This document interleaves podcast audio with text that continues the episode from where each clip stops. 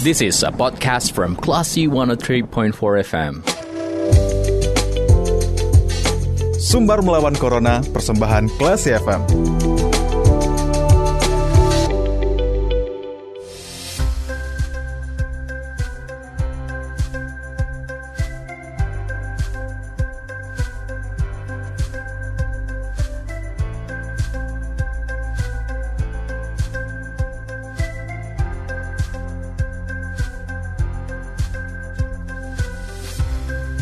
103,4 kelas FM, this is the actual radio. Classy People, saatnya Anda kembali mencermati sumber melawan Corona ya.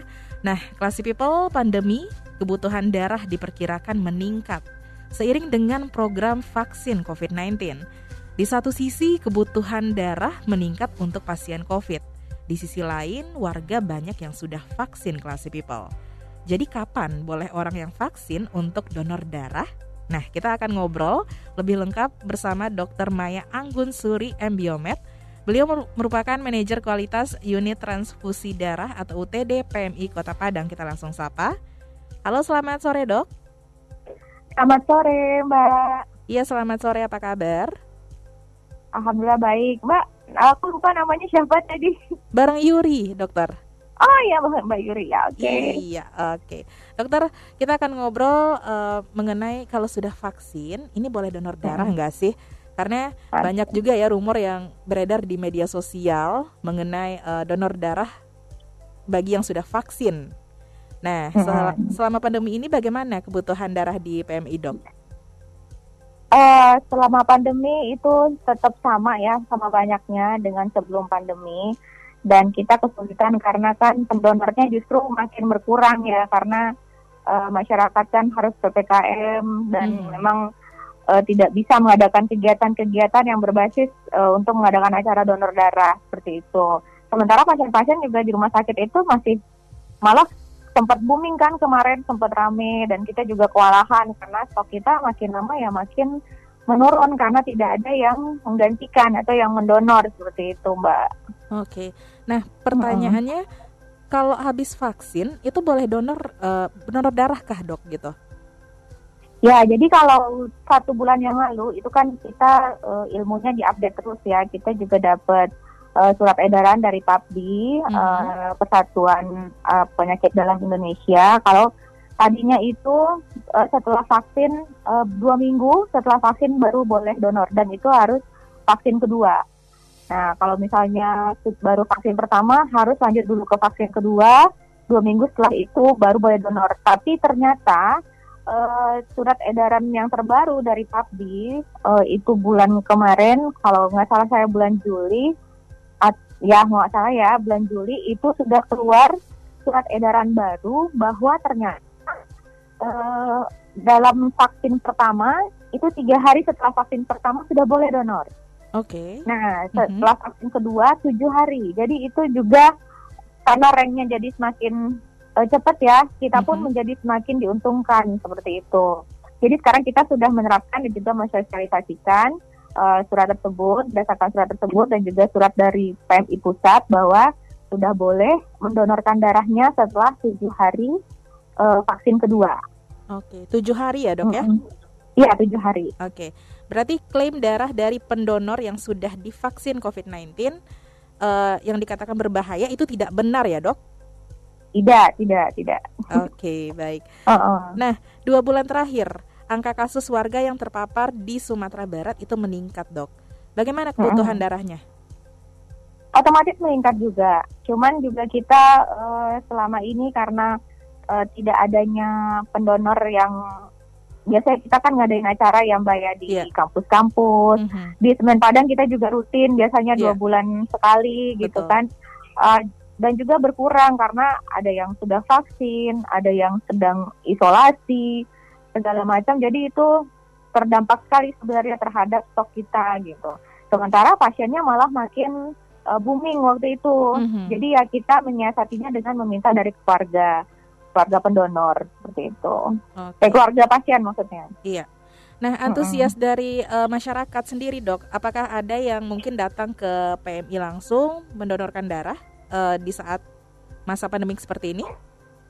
Oh ada kita kan terus melakukan himbauan melalui SMS juga Mhm. kita melalui media sosial kita Instagram uh, dan juga WhatsApp itu kita terus melakukan himbauan kalau pendonor yang tetap yang memang rutin itu pasti datang cuman yang berkurang itu kayak mahasiswa mahasiswa kan sekarang masih daring gitu ya Iya. dan juga uh, banyaknya dari aparat-aparat kita bapak-bapak TNI dari Polri yang sedang yang yang ini yang kenanya rame-rame gitu. Jadi otomatis itu eh, sedikit kemasukan darah dari biasanya kan bapak-bapak tentara yang banyak nih dari Pol, Polri juga Polda gitu.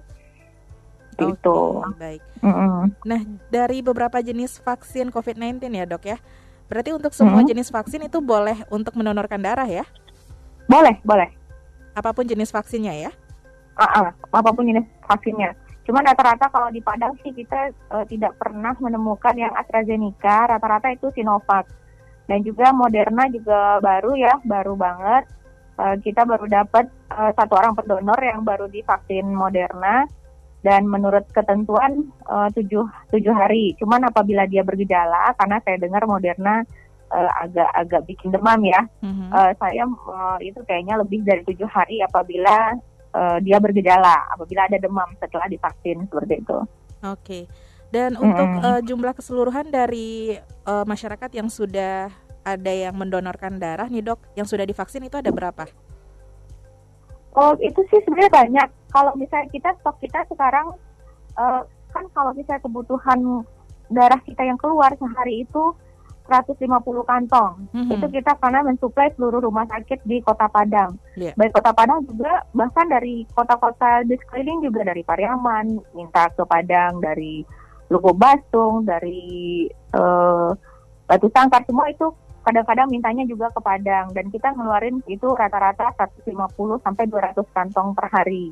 Sementara stok kita ini sekarang lagi minim-minimnya. Hanya ada eh, terakhir tadi pagi penghitungan stok itu 400. Itu untuk semua golongan. Jadi kita tuh bertahannya day by day. Jadi kayak kita harus besok ini kita mau cari kantong dari mana lagi nih, cari darah lagi seperti itu gitu. Oke.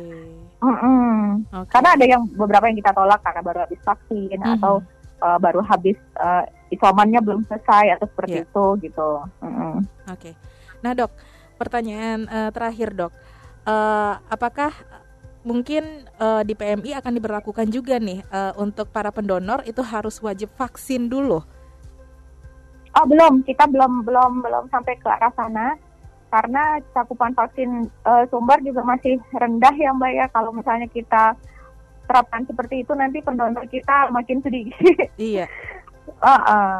Yang penting eh, tetap sehat jasmani, eh, tetap Iya, sehat kan dulu ya, Dok juga- ya. Mhm. Ah, ah, kita juga asesmen apakah uh, dalam seminggu, apakah ada demam, hilang penciuman seperti itu. Oke. Kita asesmen juga. Mm-mm. Oke, baik. Terakhir, Dok, ada pesan-pesan yang ingin disampaikan untuk eh, Classy People di sore hari ini silakan. Ya, saya juga ingin menghimbau mungkin ada pernah dengar tentang plasma konvalesen ya, Mbak. Iya. Jadi plasma konvalesen ini kan suatu plasma yang kita ambil dari orang yang sudah pernah COVID Iya. atau penyintas. Jadi gunanya eh, antibodi yang ada di penyintas ini itu bisa berguna untuk eh, pasien COVID yang sedang dirawat dengan derajat berat. Nah itu katanya menurut uji klinis memberikan hasil yang cukup signifikan, maksudnya eh, tidak eh, mengurangi angka kematian gitu. Cuman mungkin belum saya belum baca juga jurnal resmi yang keluaran dari Indonesia. Cuman eh, saya juga mengimbau kalau misalnya teman-teman classy people ada yang baru saja sembuh dari COVID menjadi penyintas dan sudah dinyatakan negatif, boleh ke PMI, ke PMI ke UTD PMI Kota Padang, Jalan Sawahan 2 nomor 12 untuk kita periksa bisa nggak jadi pendonor plasma konvalesen. Nanti yang diambil itu plasmanya saja sehingga nanti plasma itu bisa digunakan untuk pasien yang lagi butuh karena kemarin itu sangat banyak yang minta cuman kita nggak punya pendonor COVID-nya yang Oke. COVID gitu. Iya. Jadi kita nggak nggak nggak bisa dapat data kan siapa gitu. Akhirnya kita em, mencari-mencari teman-teman terdekat atau apa yang akhirnya kita bisa dapatkan gitu. Seperti itu. Oke, baik.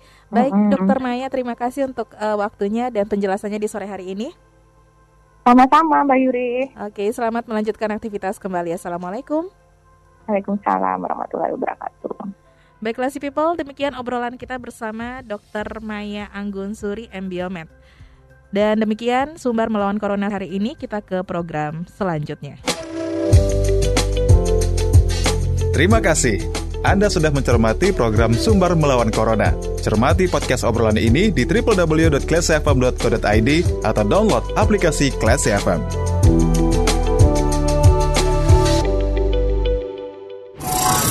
This is a podcast from Classy 103.4 FM.